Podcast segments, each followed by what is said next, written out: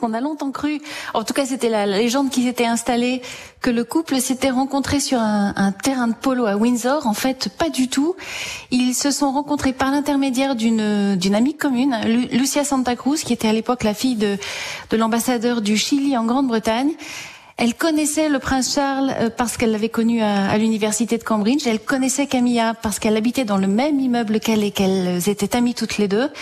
Et un soir, elle a proposé euh, à Camilla de venir dîner. Elle lui a dit, écoute, Charles, Charles passe me prendre. Est-ce que tu viens prendre un verre avec nous? Et c'est comme ça que tout a commencé.